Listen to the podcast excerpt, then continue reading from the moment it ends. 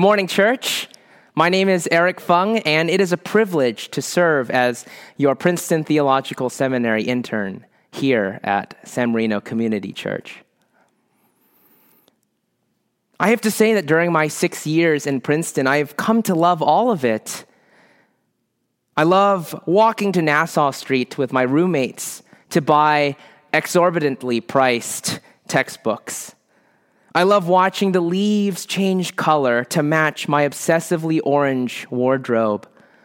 And I absolutely love when spring rolls around and my shorts are allowed to come out of hibernation. But this year, as Governor Phil Murphy of New Jersey announced stay at home orders, I felt that I had lost something important. Instead of enjoying my classmates' company in the dining hall, I was alone in my apartment. I found myself worrying about my sister and my brother in law, who is an anesthesiologist at New York City's Mount Sinai Hospital. I found myself longing for my parents, for my home, for San Marino. My feelings of hopelessness likely understate what many in our society feel today. We already deal with hyper competitiveness on a daily basis. But when you add a, no, a, novel coronavirus pandemic, economic downturn, and racial violence and injustice, well, things couldn't feel more hopeless. When I was still in New Jersey, I longed for San Marino because it reminded me of a calmer time. I knew that I could always rely on my parents. And so it really is an understatement that I am truly grateful to be back at home now, sleeping in my bed from my Flintridge prep days, hearing my father's pep talks, and eating my mother's comfort home cooking. Now, as comforting as it was to reminisce about my childhood and my adolescence, I knew that I could find even more reassurance in God. It is precisely when we feel distracted and hopeless that we must turn to God, His church, and His Word. Last week in the contemporary service, I focused on our corporate identity in Christ. This week, I will elaborate on the content of our individual responsibility to know how to act and respond, even in the face of distraction and hopelessness. In the face of such adversity, we long for a capable leader who can lead us in rebuilding what we have lost. Nehemiah is such an exemplar who responds faithfully, even in the face of distractions and hopelessness. Nehemiah stays up on the wall that he has helped build, and he keeps building. And it is to the book that bears his name that we now turn. Today's scripture reading comes from Nehemiah chapter 6 verses 1 through 4. Hear now the word of the Lord.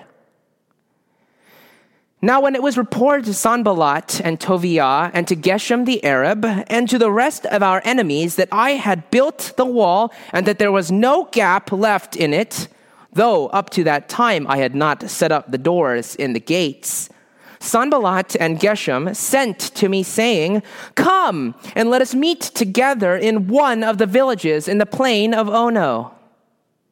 But they intended to do me harm. So I sent messengers to them, saying, I am doing a great work, and I cannot come down.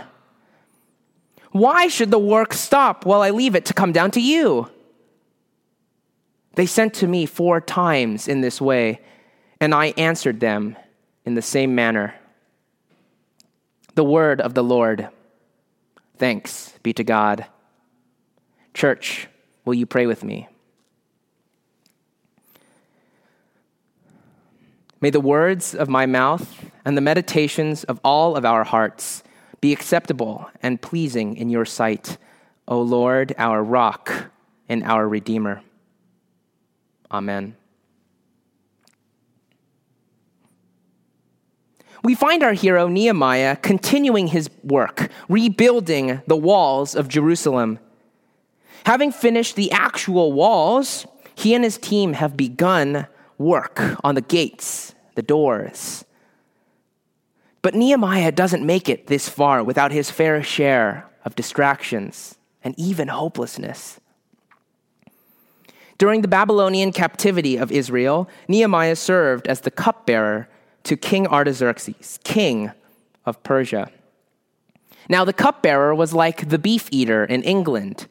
The cupbearer tasted the wine to make sure that it wasn't poisoned. And so the king really had to trust his cupbearer. So Nehemiah had this kind of trust relationship with the king.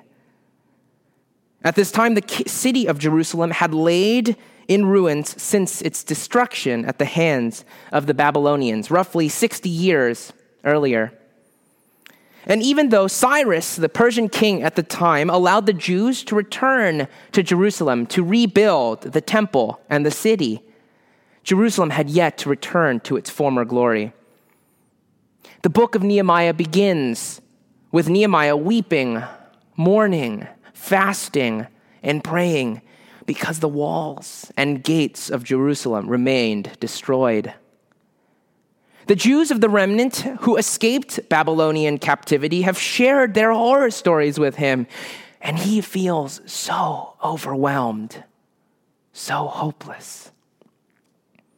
But by a stroke of grace, King Artaxerxes sees Nehemiah's sadness and allows him to return to Jerusalem to rebuild the city. At once, Nehemiah gives up his respected and comfortable position in the king's palace to return to Jerusalem to rebuild. Despite his sadness and his hopelessness, Nehemiah defies the odds and rebuilds those walls within 52 days.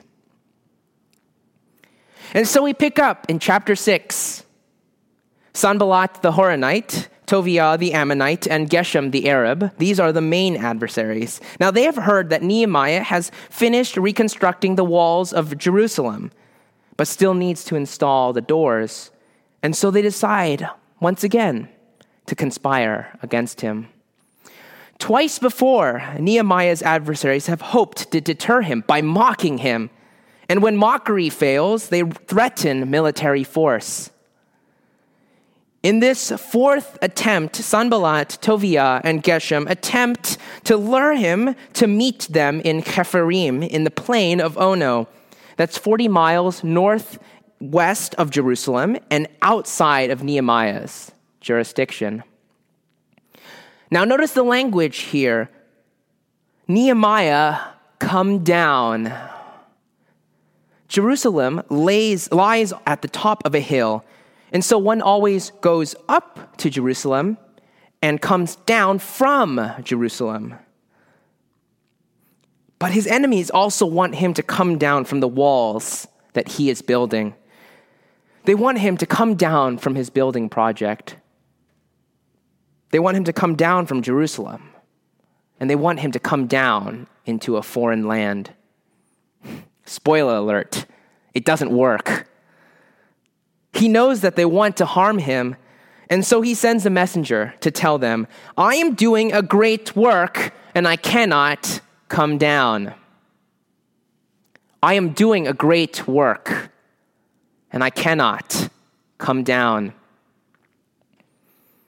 His enemies will try three more increasingly nefarious tactics in order to impede Nehemiah's progress before the chapter is over.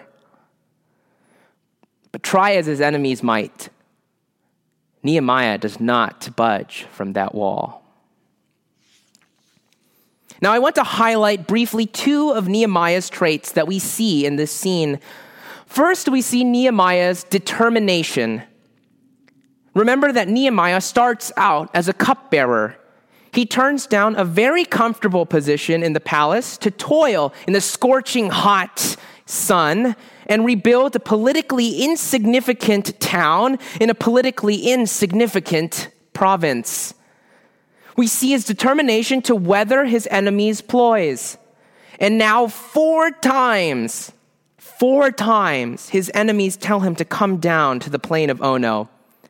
And four times, he responds, No, I cannot come down. I refuse to allow you to distract me from the task that God has set before me. Nehemiah and his workers will finish the walls in 52 days. In order to build that expeditiously, they can have no distractions, no setbacks. In the same way that Nehemiah resolutely continues building without capitulating to external pressures, we too must persevere in the face of hardship. Second, closely linked to determination is restraint in the face of temptation. Now, the text does not provide any clear indication of what his enemies want to do with Nehemiah. All we know is that Nehemiah records in his diary, they were planning to harm me. Some of us may wonder if Nehemiah actually has any incriminating intel regarding his adversaries. Sure, Sanballat, Tobiah, and Geshem have a shaky track record, but maybe this time they're truly seeking peace. Even in that ostensibly best case scenario, Nehemiah cannot shirk his responsibilities in mere hopes of attaining peace. God has called Nehemiah to rebuild Jerusalem. And so Nehemiah chooses to stay up on those walls, despite the distractions. We too must never choose the good thing over the God thing. We must never choose what society deems as good over what God has shown us to be good. Still, even though we have God's revelation through Scripture, we do not always know what the God thing is. We do not always stay up on the walls. In all likelihood, many of us will not struggle with the easy questions. We know not to steal, not to lie, not to murder. But every day, society tempts us to come down from the walls when we need to be completing the construction project before us. And we probably come down from that wall more often than we would like to admit.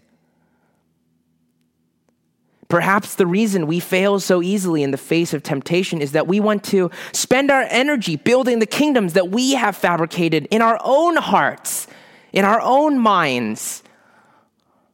We forget God and church and set off to forge our own paths.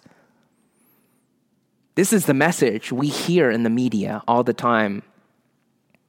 For example, in the now six year old film, The Lego Movie, everybody believes Emmett, the main character, to be the special he is the special Lego piece who will save all of them and their world. But after his adventure, what does he conclude? He concludes about everybody. You are the most talented, most interesting, most extraordinary person in the universe. You are capable of amazing things. End quote. We hear the same type of self congratulatory language at award ceremonies, where the award winner always stands up and says, If you work hard enough, you will succeed. Never give up on your dreams. Translation If you work hard, you can be famous just like me. This message is so wrong because it is so incomplete. Humans certainly are capable of amazing things. And indeed, some of us will become or have become famous. But how many of us actually do amazing things without God's help? If Nehemiah wanted to do what society thought was worthwhile, he would have stayed in the comforts of the palace. But society doesn't define good works. Society doesn't even define great works. God does. We all should want to be in the place where God wants us. We should not let society distract us from the task at hand. God may be calling some of us to leave the hospital to become a medical missionary. God may be calling some of us to work fewer hours so we can spend more time with our family. God may be calling some of us to open our houses, our homes, to provide shelter for refugees or a place for the high school youth group to meet. With God, there are no limits. We must always listen for that still small voice that beckons Follow me. Do we have what it takes do we have the determination of Nehemiah in the midst of trials and tribulations? Yes, we do. And his name is Jesus Christ. Nehemiah had a kingdom dream, but even more importantly, Christ has an even bigger kingdom dream Whereas Nehemiah never truly experienced the fulfillment of his kingdom dream, Christ died for the sins of the world and fulfilled all of the kingdom dreams that came before him and all of the kingdom dreams that have come since after him. We as Christians, therefore, are invited not only into the dream of the kingdom, but also into the reality of building for the kingdom of God. Now, the author of Hebrews mentions the examples of Old Testament faith in Hebrews chapter 11. It was by their great faith that the Old Testament giants gained approval. But even then, we read in verse 39 and we see their faith was not enough to receive God's ultimate promise. But Jesus is the author and the perfecter of our faith. We place our faith in Him. Because God raised Jesus from the dead, we have the freedom to follow in the footsteps of the faithful and boldly build for and enjoy the kingdom of God. Now, the coming kingdom of God will include God's children from all nations and all tongues. But when it comes to the current social unrest surrounding the recent high profile cases of racial violence, we Christians may feel so lost, so distracted, so hopeless. We cannot seem to find God's voice in the midst of this. What is the God thing to do? Yes, there indeed is great work right now to combat racism, both individual and corporate, and to hold the offending parties accountable. But as Christians, we need to remind ourselves of the reason why we find racism so reprehensible. Racism is sin. And sin separates us from God and from each other. For all of us have sinned and fall short of the glory of God. Thankfully, because of Jesus Christ's righteousness, God reunites us to himself and to each other. We must act in full recognition of this truth. If we do not act for and because of Christ, we lose what and who defines us. Because of our own sins, we do not deserve to fight racism, classism, sexism, all of these other sins that we commit. But because of grace, God allows us to build for his coming kingdom. God allows us to participate in the mission to reconcile all of his children to himself and to each other, regardless of race, tribe, or clan. I wonder what sights Nehemiah would have seen up on the walls of Jerusalem as he and the Jews were rebuilding the holy city. I wonder what landscapes, flora, and fauna he would have beheld during his brief breaks from building. And yet, whatever Nehemiah saw pales, pales in comparison to what we see in Christ Jesus. In fact, Nehemiah rebuilt the wall in order to separate the Jews from everybody else, adversaries of all ethnic backgrounds. But now, in Christ, through the Holy Spirit, God invites all male, female, Jew, Greek, free, bondservant, all to pick up a hammer and start building for his kingdom. For us, we must never, never come down from building for his kingdom. Even if we are tempted, we cannot come down. And in this particular moment in time, we must focus on the pain and the suffering that racism has caused. For some of us, staying up on the wall means continuing to have difficult and honest conversations with our black sisters and brothers and seeking ways to reconcile in Jesus Christ. It means mourning with those who mourn, weeping with those who weep. For some of us, staying up on the wall means continuing to protest against racism. As attrition sets in, we cannot settle for virtue signaling and hashtag activism.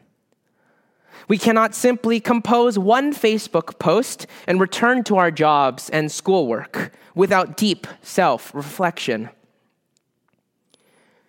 And perhaps some of us have not made it up onto that wall yet. That's okay. I imagine Nehemiah helped many workers up onto the wall. Building for the kingdom is not a one man job. For some of us, coming onto these walls means educating ourselves and, and reading books about the history of racism in the church. For others, still, coming up onto the wall means putting ourselves in the shoes of our black sisters and brothers. I have seen numerous opportunities for virtual conferences hosted by black Christian leaders. It may be time for some of us to sit in on these conferences with the sole purpose of listening and learning and seeking to show that we want to be present in our siblings' lives. And when we come up onto that wall, we will see glimpses of God's coming kingdom. Many of our siblings may have been up on that wall building for much longer than we have. But it's not too late for us to make our way up there too. In order to support the afflicted, to provide refreshment for the weary, and to continue building alongside them and building for the kingdom. We as Christians are called to leave what we consider to be comfortable to help build for the kingdom of God. Even when society tries to distract us or deplete our hope, we push forward and build. And once we begin to build, there is no turning back. Nehemiah had faith to work toward his kingdom dream, and he didn't even get to taste even a fraction of the joys of his reward. But in Christ, we can build for the kingdom and enjoy it. Because Jesus, through accomplishing his kingdom dream on the cross, has brought us back into communion with the Father and with each other. By grace and empowered by the Spirit, we are building and rebuilding and asking others to join us. So don't come down from the walls. In the name of the Father, the Son, and the Holy Spirit. Amen.